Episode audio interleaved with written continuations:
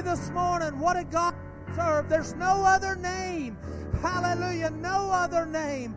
Oh, hallelujah. Father, we love you today. We thank you today, Lord. We lift up Jesus, our Lord and our Savior, God, today. And we thank you, Lord, that there's no other name named under heaven, Lord God, among men, whereby we must be saved, Lord. The name of Jesus, Lord. We lift you up today. We honor you today. We glorify you today, Lord God. May you receive our worship. May you touch us with your presence today as we lift our praise to you in Jesus' name.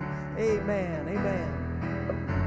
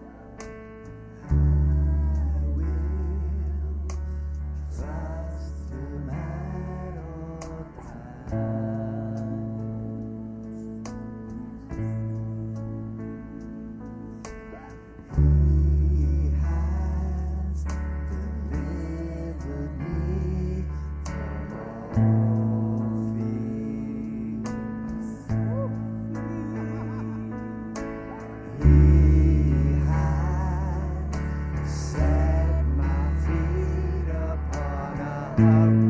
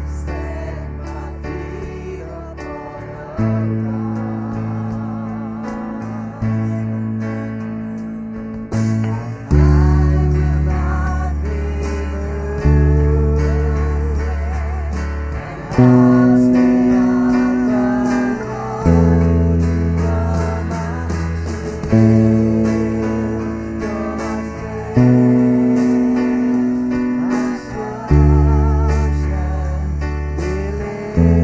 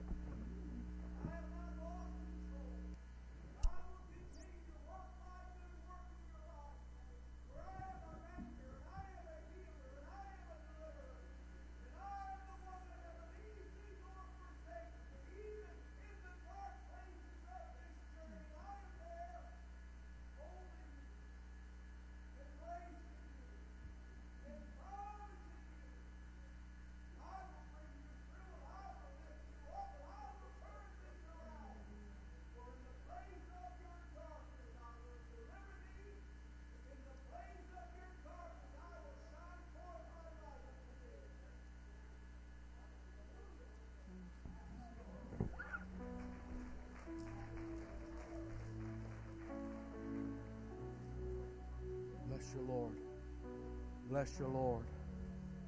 Refuse to let the darkness steal our song. Refuse to let the darkness rob us of our hope, to mess with our peace.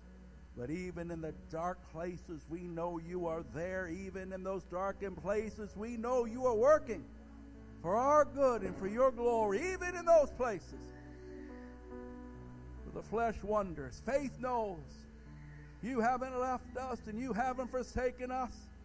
And we will continue to trust you and to believe you and to watch you work your good work in our lives.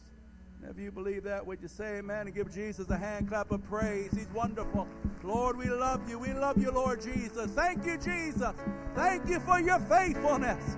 Thank you for your faithfulness. Thank you, Lord, you never leave us. Thank you, Lord, you're working on our behalf. Thank you, Lord. Thank you, Lord. Jesus, we love you.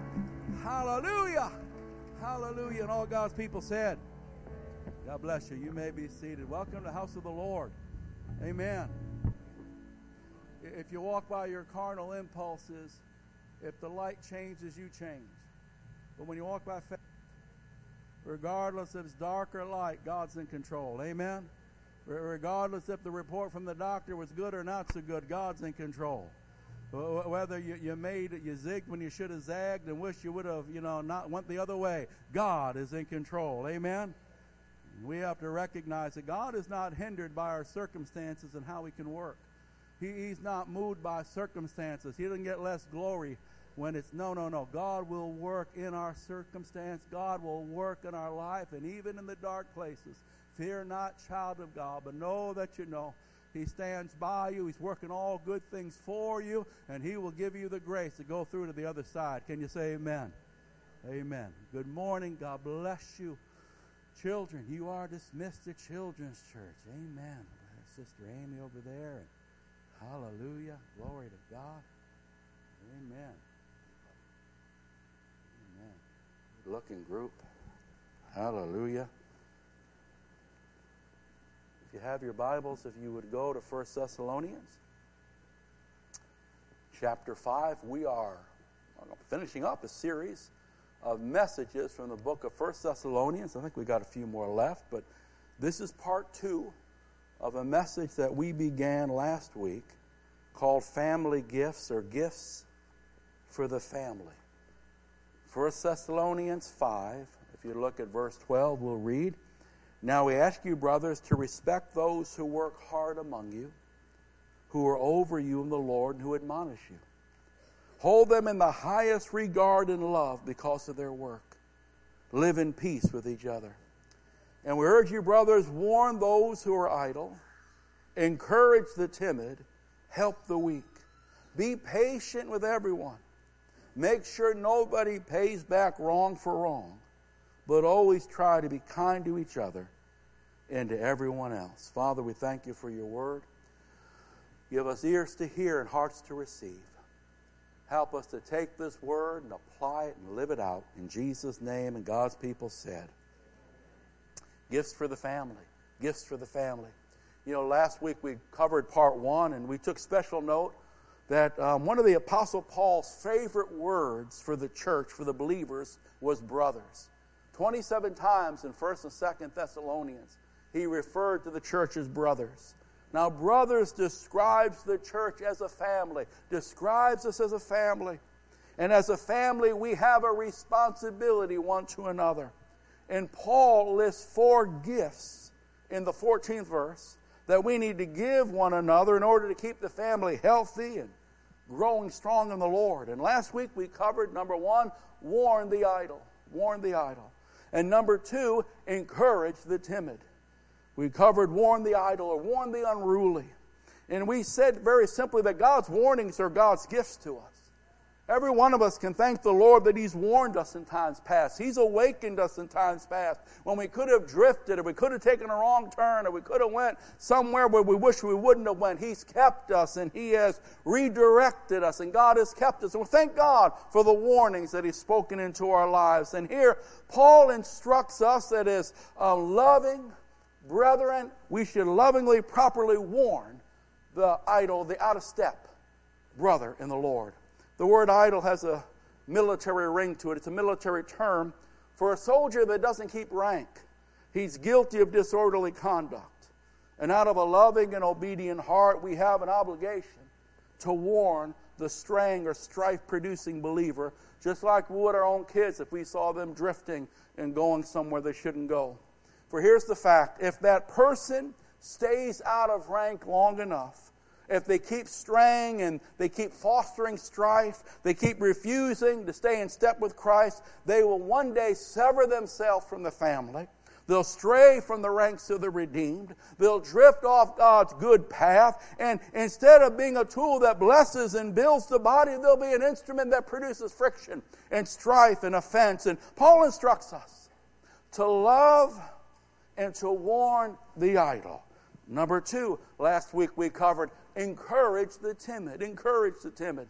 And we called it the priceless gift of encouragement for those that are battling discouragement or feeling tempted to give up, those that are sensing defeat. Paul instructs us to speak into their lives words that'll inspire fresh hope, words that'll give them new strength, words that'll give them a courage, remind them um, that that dear brother or sister that's battling, reminding them that their God is still in control and they are still in the palm of His hand and they're not alone in this walk. Remind them and reassure them that God is faithful and just like He came through for them in the past, He will do it again. Praise God for you. He'll do it again. Yes, He will. For Jesus is the same yesterday, today, and forever. And somebody, Jesus hasn't lost a step. Can you say amen?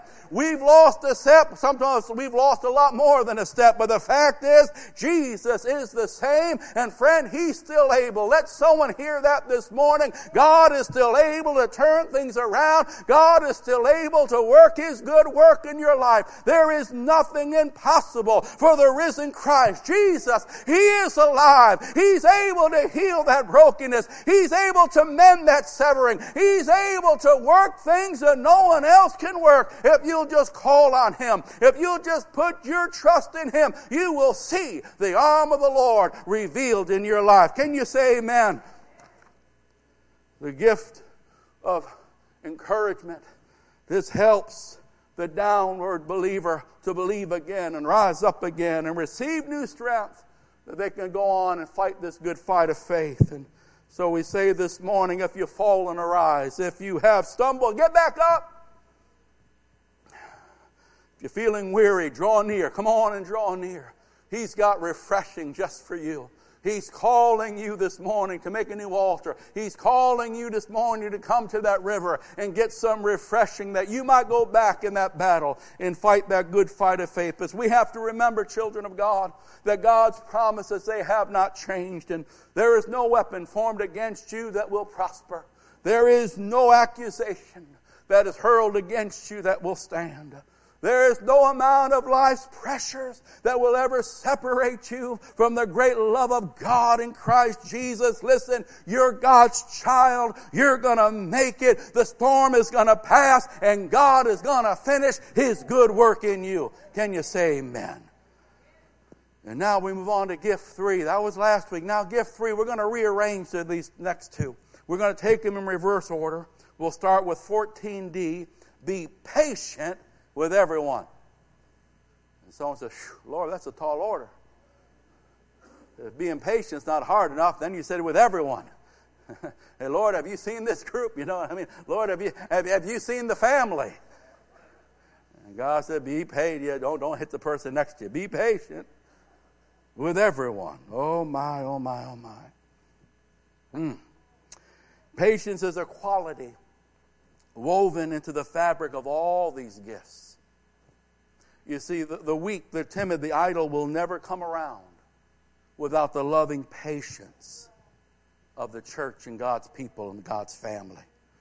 Patience is an important quality for any loving and healthy family, for it gives people time to grow and mature, to be restored, to come around. And many that did finally make it back to where they should be, where they belong. Never would have without the loving patience of God and the brethren. You see, patience allows God to work. Patience allows God to work in us and in others and certainly in our situations. And when we become impatient, we tend to short circuit what God is trying to do. It's not on purpose, but we unintentionally hinder that perfect working of God when we get impatient and try to rush things or give up too quick. But oh, patience is a marvelous thing because it allows the Lord to continue that work. Sometimes you just got to love them till God heals them. Sometimes you just got to say, God, give me grace, keep praying for them, even when everything looks like, Lord, they're never going to come around. Amen. But oh, patience, patience. I don't know about you. I need patience. You need patience.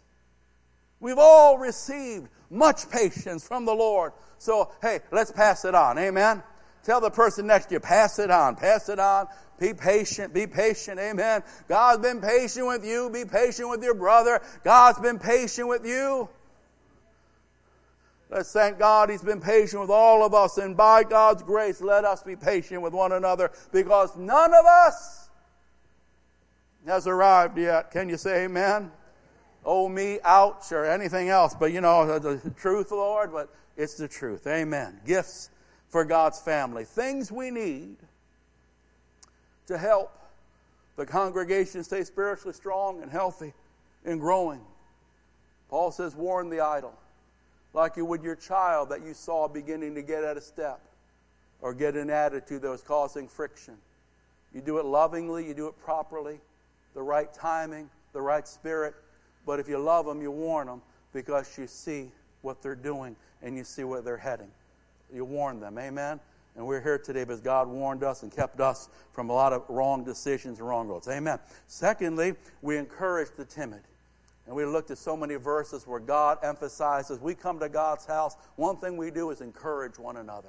Make it up about your mind. I'm going to be an encourager. Amen? Because everyone's going through something. Isn't that right? And if they're not, they soon will be. So make it a habit. I'm going to encourage someone in the Lord today. Amen? I'm going to try to encourage them to believe and to trust. And we encourage the timid. And then be patient with everyone. Be patient. God, you've been patient with me. I'm going to be patient with others. But now, lastly, number four, help the weak. Help the weak.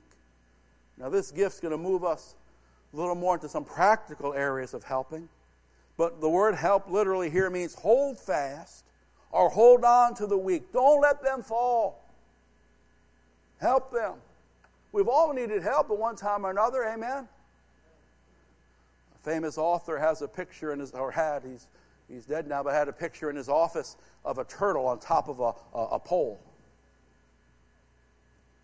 And the thing is, if you ever see a turtle on a pole, you know it had some help getting there. Amen?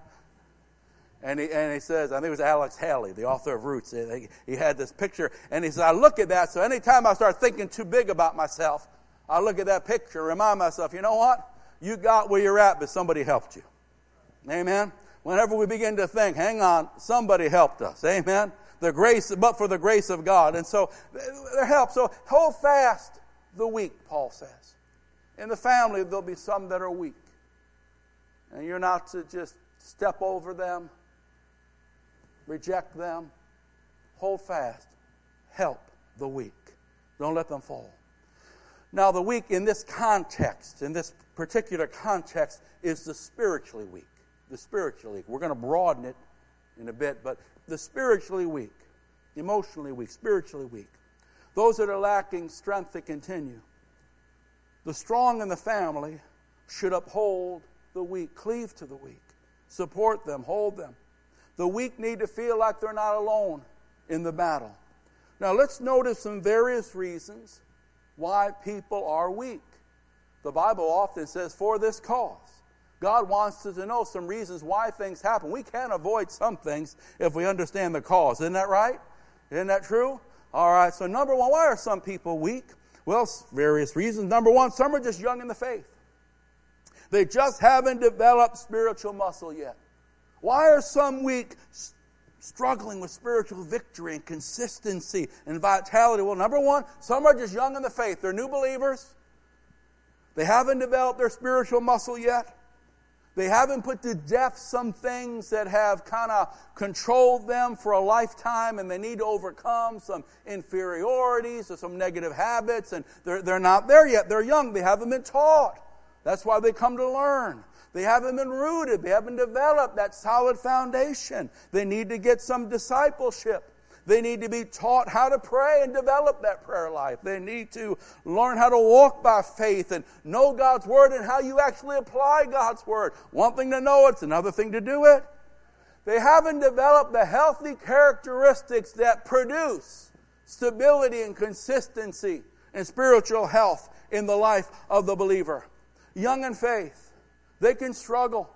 They need the support of the more mature and the older people of the, of the saints. You know, even God tries to protect the younger ones in the beginning. Even God gives the new believers some grace in the beginning.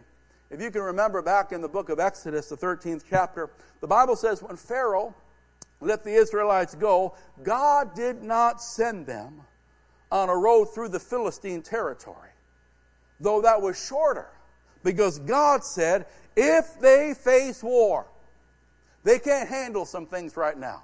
They haven't developed strength. They haven't learned how to stand on the Word. Amen. They haven't learned how to pray through. They haven't pressed into the baptism of the Spirit where they can turn on that another notch of spiritual power. They haven't learned those things. And so God said, even though it's shorter, they might run into some trouble they're not ready to handle yet.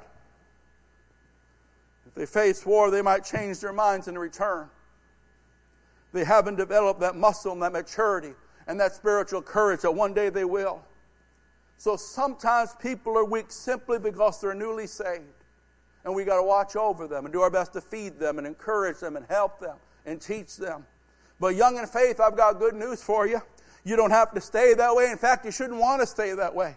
You can grow spiritually strong and healthy. Listen, if you'll give yourself wholeheartedly to grow in the Lord, you will grow. If you'll give yourself to the Word of God, that Word will nourish you. If you'll give yourself to faithful service, you'll develop your gifts. If you'll learn how to pray, you'll develop a prayer life that'll be strong and stable as you abide in the vine. If, if you'll practice and give yourself to discipleship, get around some strong believers. Get around some older saints and learn from them and glean from them. Remember, you'll never soar with the eagles if you're always trotting with the turkeys. Can you say amen? I mean, I'm just saying, if you're young in the faith, get around some believers that have walked this walk. Come on, say amen to that. Make up your mind. I don't want to be like this 20 years from now. I want to know Jesus better. I want to be stronger in faith. I want to be more consistent in my walk. I don't want to be pathetic. Well, it's one thing for a three year old, you help her tie her shoe. When she's 13, then you got to take her to get some help. Come on, say amen to that.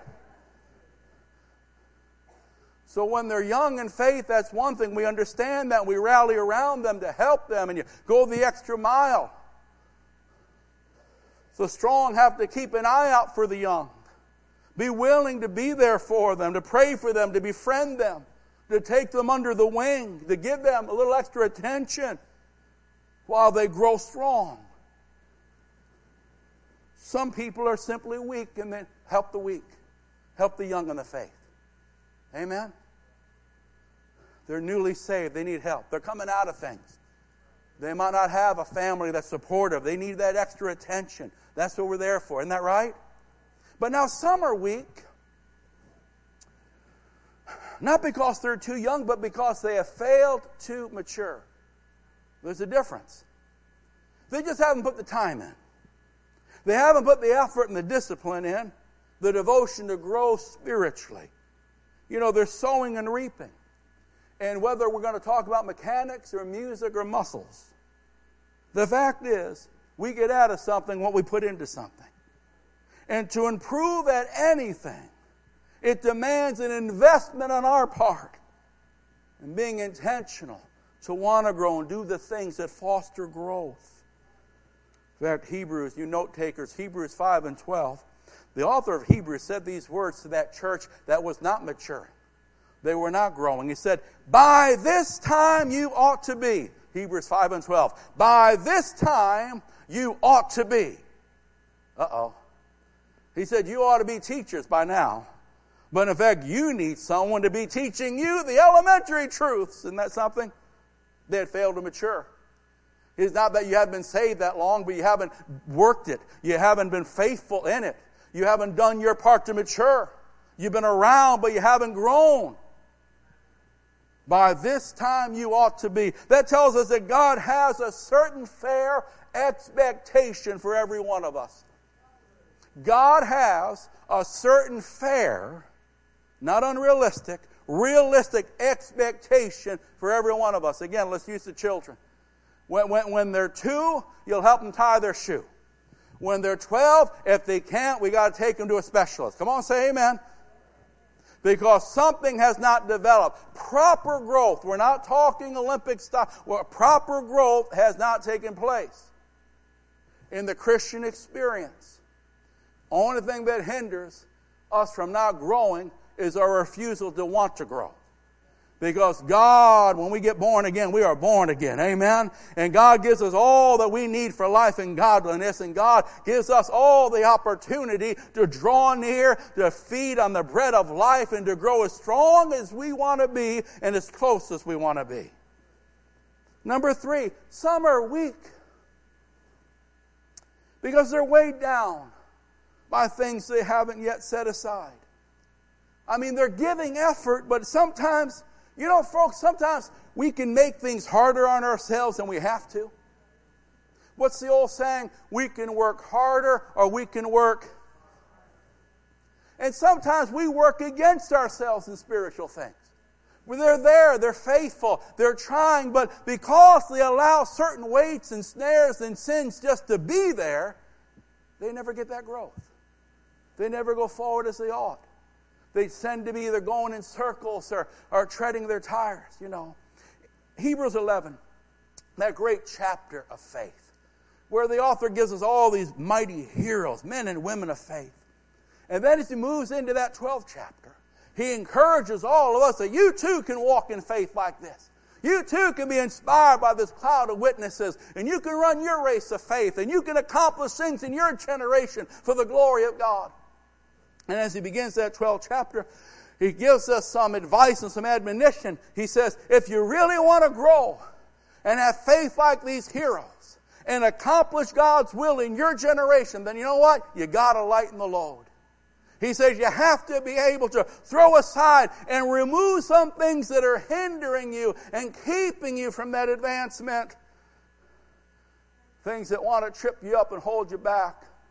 How many remember Hebrews 12 and verse 1. Hebrews 12 and verse 1. It's a very simple verse, but therefore, since we're surrounded by a great cloud of witnesses, he just got done talking about people like Noah and Abraham and David and Moses and Isaac and all these wonderful men and women of faith and how they overcame lions and they conquered cities and they saw the dead raised to life again. They received God's promises. They stood apart from the world and made a stand for Christ. They rejected the world and did God's will. Wonderful things. And we look at them, and though they weren't perfect people, they were men and women of faith that got applauded and got approved of. And then the author says, now if you want to be like that, and you can be like that, if you want to be a man or a woman of real faith that makes a difference in your life and in your family and in your generation, he says you can do it. We're surrounded by this cloud of witnesses that are encouraging us and giving us an example, but if you're going to do it, you got to throw off everything that hinders and the sin that so easily entangles. He says, you, you can be doing your best, but if you're weighed down with a 50 pound back, your best is not going to be your best. You can be giving sincere effort, but sincerity is not always all that. If you have things that are entangling you, you know, you can go out for a run and have some nice sneakers, that'll help you run. You can be out there in your dress shoes. How many know you're going to hinder yourself? And the author says, you know what? It's good to give a quality effort. You got to. But along with that effort, there has to be a wisdom in how we approach this walk of faith.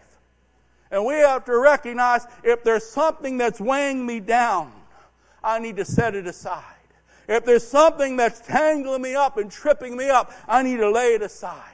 So I can run with a freedom and I can run with an endurance and I can run with a perseverance the race that is marked out for me. And friend, God has a race marked out just for you. God has a will and a desire and a destiny just for you. And the only thing that can hinder you from entering into it is you. Can you say amen? God has given us all things pertaining to life and godliness. The spirit within you is greater than the spirit that's in the world. In fact, the same spirit that raised raised Jesus from the dead now dwells where? In you. That means you can walk it, you can overcome it, you can prevail in the midst of it. God has a will for your life. Don't let the devil lie to you and say you're not good enough or your past is too bad. The devil is a liar, but God is a good God. Glory be to God. Some are going to sing about the goodness of God. I want to preach about the goodness of God. He's a good God. He's a wonderful Savior. Jesus loves you with an everlasting love, and He has a call and a purpose and a destiny for your life. And I encourage you, don't let anything hinder you. Don't let anything trip you up. Don't let anything weigh you down. You were made for greater things. You were made to soar with the eagles of the faith. You were made to run and not grow weary, to walk and not faint. God has a will for your life. And if you give your best to God, He'll use you. He'll bless you. He'll blow your mind. Can you say amen? Woo! Hallelujah. Run the race. But run it with some wisdom. Take off the load. It's not in the notes. But if I was to stop right now, and it's too early, I'm not tired yet. No, it's all right. Can we be honest in church? Are we allowed to be honest? Yes. Amen? Yes. You know, it's like the dodo bird that goes to the doctor, but don't tell him what's wrong.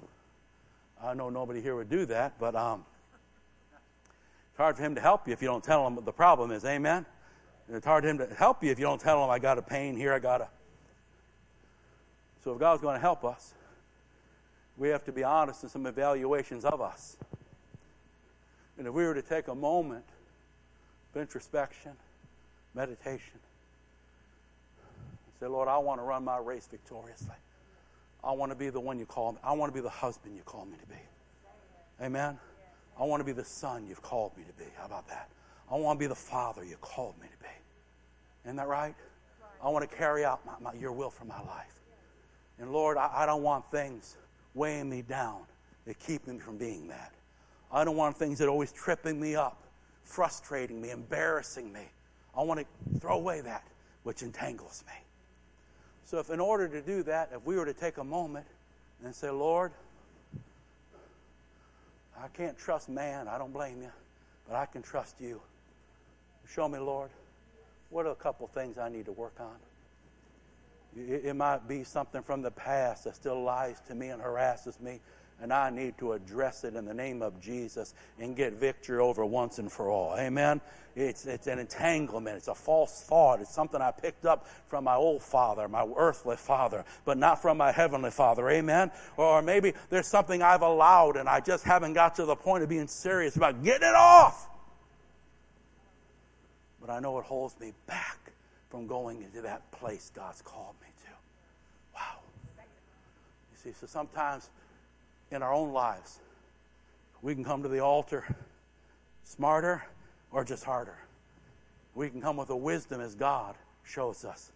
Work on this, pray on that, believe for that. Glory to God. Hallelujah. Glory to God. We're going to help the weak. He says, help the weak. He said, help the weak help the weak. Now let me take this point and let's, let's broaden our illustration. Paul specifically is speaking about those that are weak in faith, but I want to go a little farther here. Let's, let's take this a little broader. Because some are weak, and we see this in the Word of God. Some are weak because they're exhausted by the battle. They're weakened by circumstances and pressures beyond their control. They're not weak, but they're in a weak place. Can you say amen to that? I don't consider myself a weak person. Four weeks ago, heart gave me a problem. I was in a weak place. Amen? I needed the prayers and the helps of the brethren. We've talked about one, and we left it there. When the altar time comes and God's speaking, to deal with it. I want to go to another application here. That's a biblical application because we want to help the weak. This is God's will that the weak rise up and become strong again. Amen. It's God's will that they don't stay weak forever, but they get revived and restored and become the one God's called them to be. So sometimes we see in the Word of God, people are weak not because they're weak in themselves, but in a weak place or a weak circumstance or a place that's made them. We've all tasted this. It's not the norm, but it's a special time of crisis when even the strongest of us need the help of God's family. As one author said it, when the crushing pressure of a personal Gethsemane comes upon us. And it's not our sin, but it's our circumstance. And we need to be held, and we need to be supported, and we need to be lifted up by the family of God till the Lord restores or till the storm passes by. Help the weak. To help the weak. There's different illustrations in the Bible. One time, you remember the disciples were straining at the oars? Remember they're straining because the wind of adversity was against them. They weren't in disobedience. It wasn't sin. They were perfect obedience, doing what Jesus told them to do. Yet in the midst of all that, they ran into such opposition, such resistance, that it drained them and it exhausted them. They weren't weak men, but they were in a weak place. And that's a good picture of a lot of us doing our best to do the will of God, doing our best to go where the Lord's called us to go, but it seems like adversity hits us and the winds are contrary and we're giving it our best, but we're getting weary and we're getting tired. I want to thank God this morning that Jesus Christ sees our straining and Jesus is aware of our struggle. He's aware of that struggle. Others might not see it. He sees it. And the second wind is coming to your house. He draws near and he enters in. He revives us in our exhaustion, just like he did those disciples. He walked on that water and drew into that situation. And somebody, Jesus is drawing near. Get ready for a fresh breath of the life of God. And the Lord helps us in the times that we're exhausted and straining as the winds of adversity try to hinder us and keep us from walking and obeying the Lord. And oftentimes, how God comes to us in the storm is by sending one of us to our brother or our sister. He sends us to help them, to help them roll, to help them pray, to help them speak, to join in their struggle. One of the greatest ways we help, not the only way, one of the greatest ways we help one another, help the weak, is by praying for them. Don't ever belittle sincere prayer. God put someone on your heart, even if you only have 30 seconds at work, you, you, can, you can find a break. Lord, help so and so. Don't know what they're going through, but Lord, whatever it is, encourage them today. Give them grace today. Amen? Don't ever belittle. In fact, Paul says when we pray one for another, that's one way we join their struggle. They could be a million miles away. God puts them on your heart. You could join in their struggle, helping them to roll, helping them to advance, helping him to get through that adversity. Look at Romans 15. Go ahead and put that one up there. Look what Paul writes here. I believe it's Romans 15 and 30. Paul says, I urge you, brothers and sisters, by our Lord Jesus Christ and by the love of the Spirit, to join me in my struggle. Isn't that beautiful? Isn't that, I like the way he says that. I love the way it's written. Join me in my struggle. How do I do that, Lord? By praying for me, by sincerely praying for me. We can join in the struggle of others. We can help them roll when the winds of adversity are trying to hinder their advance and their obedience. One of the most precious things we can do one for another, gifts of a family, pray one for another. Pray one for another. Amen? A lot of times you don't got to know what's going on. You don't got to know the specifics. God puts someone on your heart. Hey, if you got more time, go for it. Even if you got 30 seconds. Father, in the name of Jesus, whatever they're going through, encourage them. Bring peace to that home. Give them the wisdom they need right now, Lord. Uh, Lord, help them overcome that. Let, let the devil, I rebuke you of that. They're, they're, they're my brother, my sister. And you pray and you join with them in their struggle. There's another example in the Bible, very similar, and that um, is a story about that great man called Moses. Was Moses, he was a man of God or what? He talked with God face to face. Amen? But you know, Moses got to a place in life where he was getting weary in the battle. He was in spiritual struggle and he got weary. A weary warrior. Say that five times fast. Amen. A weary warrior. And, and he found himself getting exhausted. But he had two brothers that came alongside and lifted up his arms until the victory came. And sometimes we're going through spiritual battles, and brothers and sisters are going through it. And uh, we, sometimes all we just lift them up in prayer. Amen. Stand with them in prayer. Even if you don't know all the specifics, you can put some time. Lord, I know such and such a family is going through right now. In the name of Jesus. If you don't know what to say, pray in the Holy Ghost. This Lord, I pray for that family. I pray for that marriage. I pray for that teenager. In the name of Jesus, help them, bring them life, rebuke the devourer on their behalf, and we pray.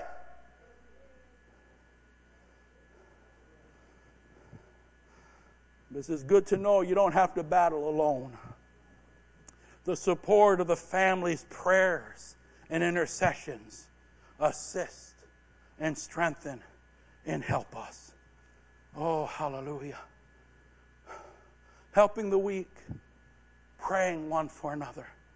Helping the weak, standing there and lifting up their arms as they fight that fight of faith. And then sometimes people that are weak or in a weakened place or in circumstances that have weakened them need more than our prayers. They need our hands. They need our gifts. They need our efforts. You know, sometimes a brother's in a jam and he needs more than our prayers. He needs some physical support. They need some physical visit. You know, in Acts, the ninth chapter, there's a story about another general in the faith from the New Testament. His name was Paul.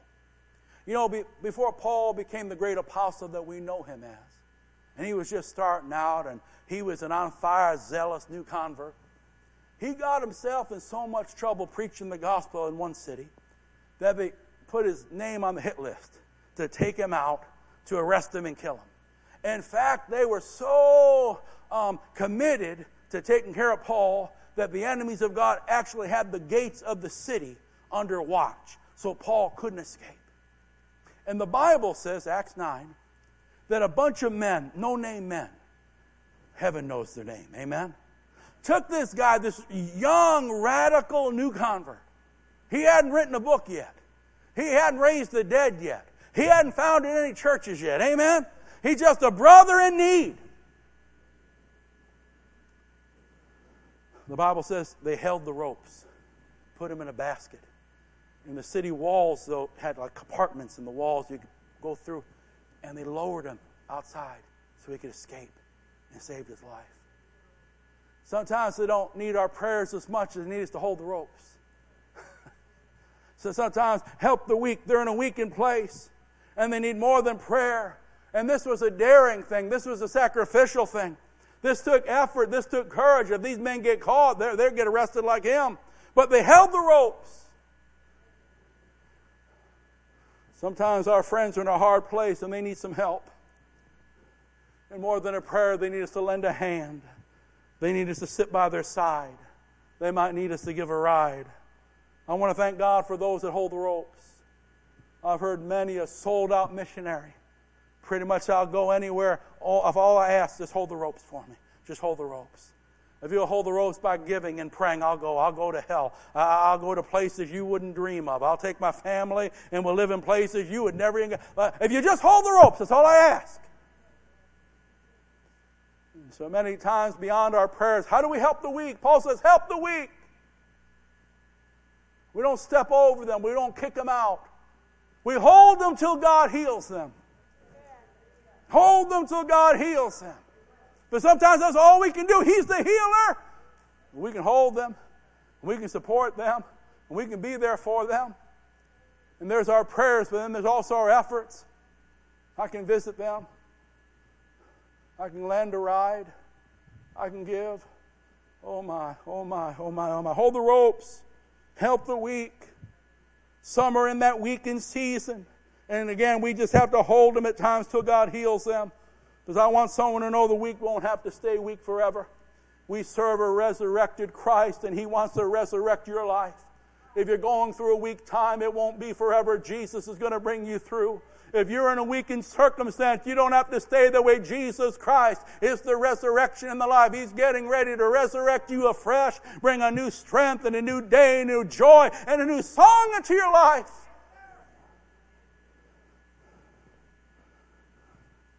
Help the weak. Help the weak. Help the weak. Have you ever begun to help someone and wish you hadn't started? I got the right crowd. Amen. I read a story about a priest.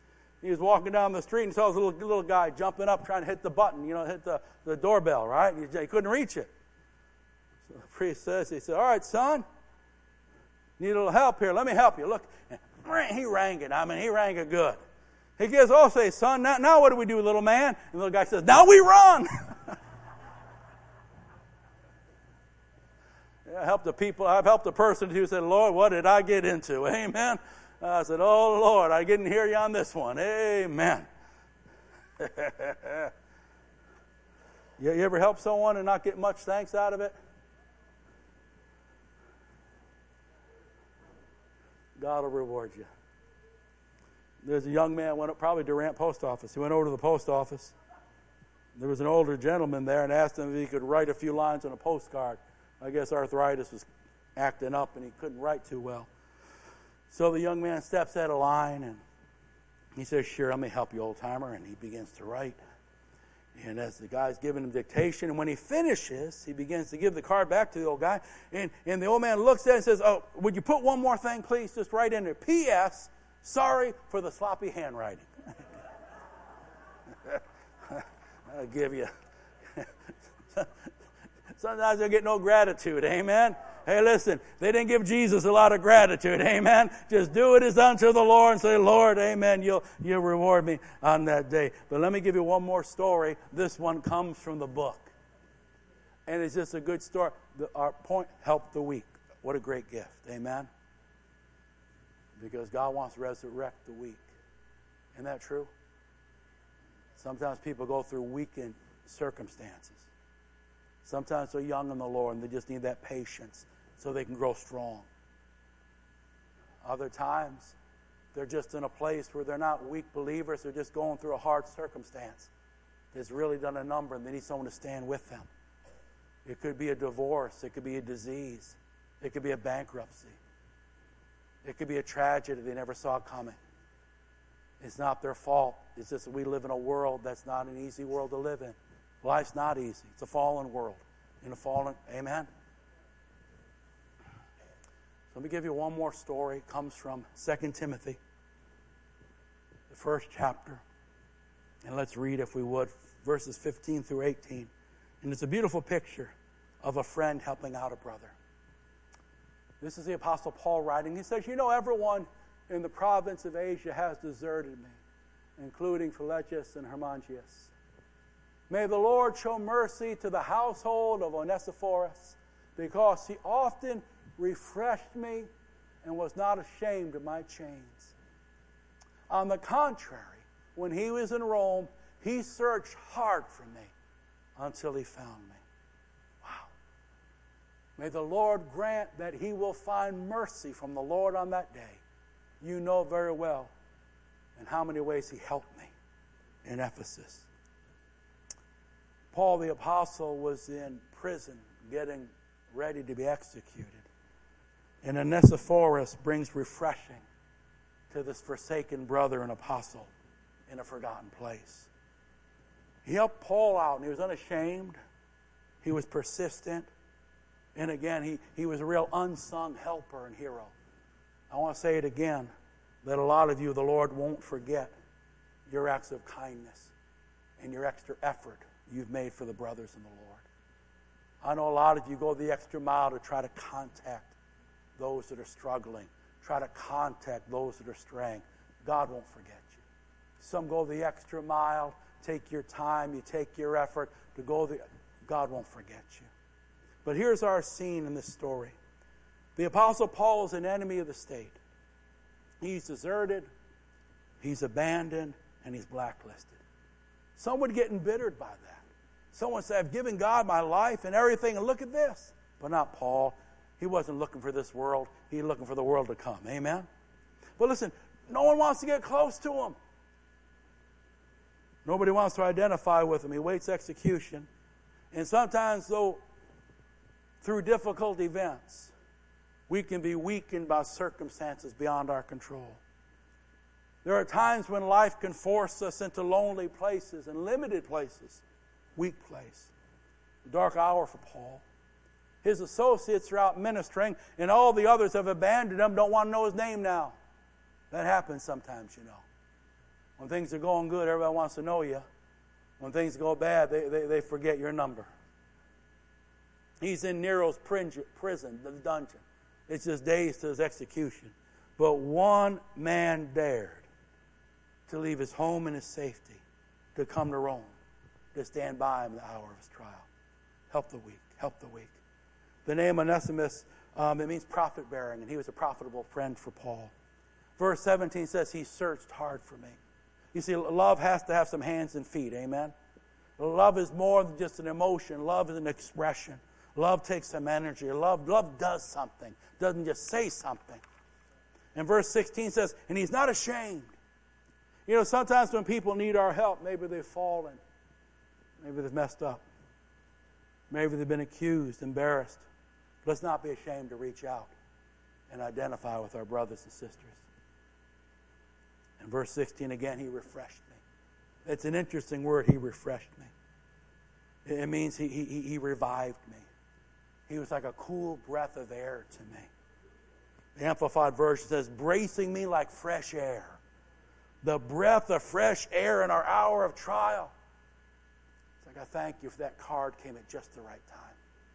That phone call is just what I needed. Oh, you stopped by, you thought you were, you were being a pain, but thank you, thank you. It meant something. It meant something. It meant something. Oh, man. Our word, our kindness, our presence, practical, physical expressions, and assistance help the weak. By God's grace, they won't be weak forever. Onesiphorus, he's a helper. What an illustration of a helper.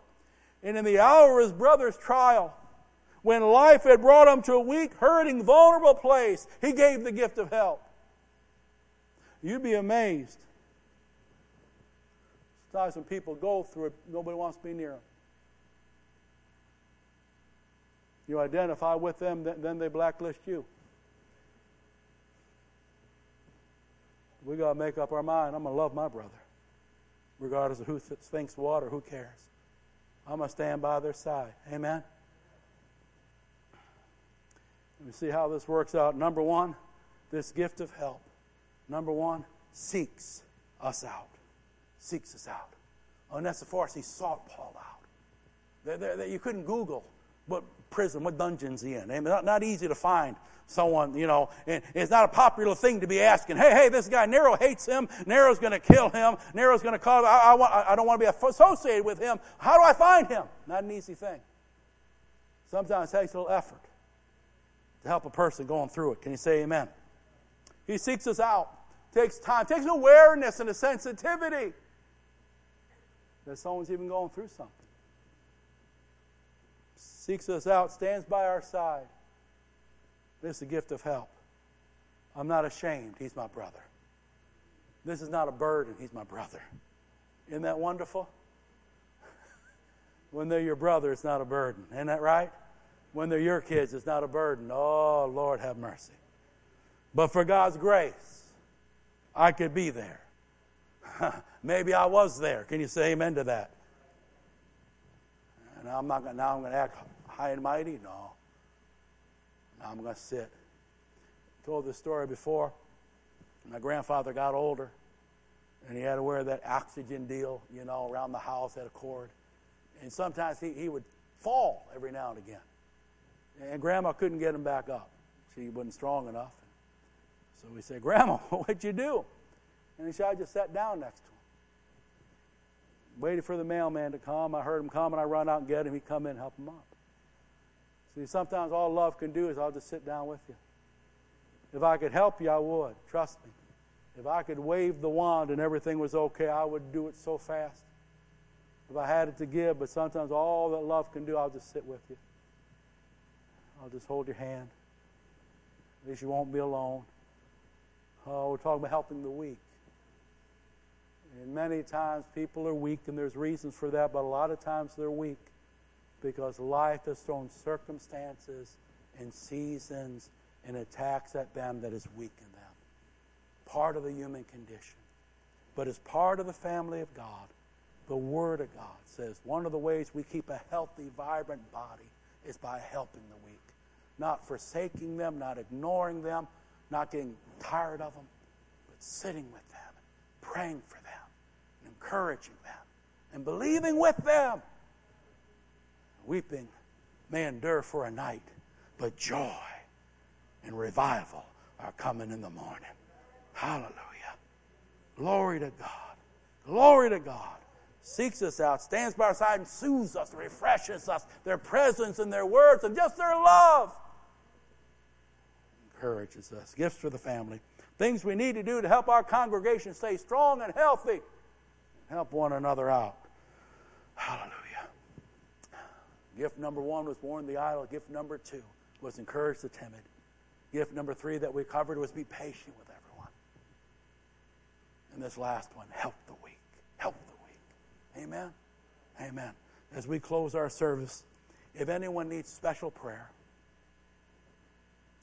please come and Pastor Todd or someone will pray with you. If you need to be anointed with oil, believe God to heal your body. If you just need to pray, you're not sure of the condition of your soul. You're not sure and things aren't where they need to be with you in the Lord, and you just want someone to, to pray with you and to, to talk to you, please come down. But now, for the rest of us, this is what we want to do this whole two part message gifts to the family.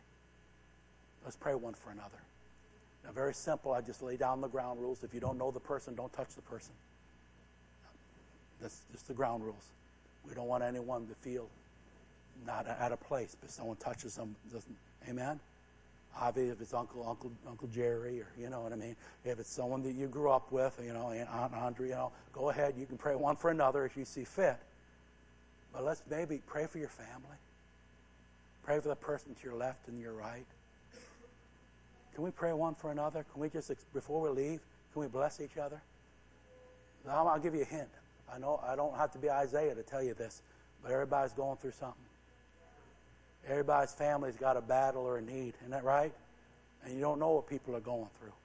So pray like it was your mother or your father. Pray like it was your son or your daughter. Pray for those on your left. Pray for those on your right. Pray for this. The Lord bless them. Lord, help them this week. Lord, encourage. Lord, meet their needs. Lord, if they need a physical touch, Lord, heal them. Lord, give peace to their homes. Lord, help them on their jobs. Just pray as God would lead you to pray. Stand with me, please. The singers are going to sing and we're going to pray. Let me open it. Let me close in a prayer and then be released to pray one for another. And if you need special prayer, you can come down and receive that special prayer. Heavenly Father, we love you. We thank you for the family of God. Father God, I thank you for this wonderful congregation and I thank you for this wonderful group of believers, brothers and sisters in the Lord. And we thank you for this common faith that we share. We thank you for the blood of Jesus that has redeemed each one of us and the precious Holy Spirit that has made us new creatures. And Lord, we don't want to take for granted the privilege of being part of the family of God. But we want to do our part to encourage, to help, to pray one for another, to be patient with one another. When need be, to properly and lovingly warn one another. But most of all, to stand with one another. Father, in the name of Jesus, pray for the person on that left and person on that right in front of us. Father God, in Jesus' name, bless them, use them, help them. Give them wisdom. Supply their needs. If they have a financial need, come through for them in a special way. If they need strength in their physical body, Lord, let healing power flow now, now, now, now. In the name of Jesus, let healing power flow. Oh God, if they need wisdom, give them the mind of Christ now. Let them see clearly. Let them understand exactly what you would have them to do. Lord, I pray for their insides, for their heart, for their emotion for their mind. Peace. The peace of God. The peace of God. The peace of God. Come against that anxiety. Come against that worry. Come against that fear. In the name of Jesus, peace. Peace. As they look to you, as they trust in you, peace. Oh, Father, break every burden, melt every affliction. Rasha kindo rando roto konda risha tikonda randa la la la mashaka rishelondo rondo la make ritindi sutuke. Father, touch that dear one in the name of the Lord Jesus. Let that pressure dissipate. Let the peace of God fall in Jesus' name. Oh God. Father, as we continue to pray blessing upon our family. Use us and direct us as we pray.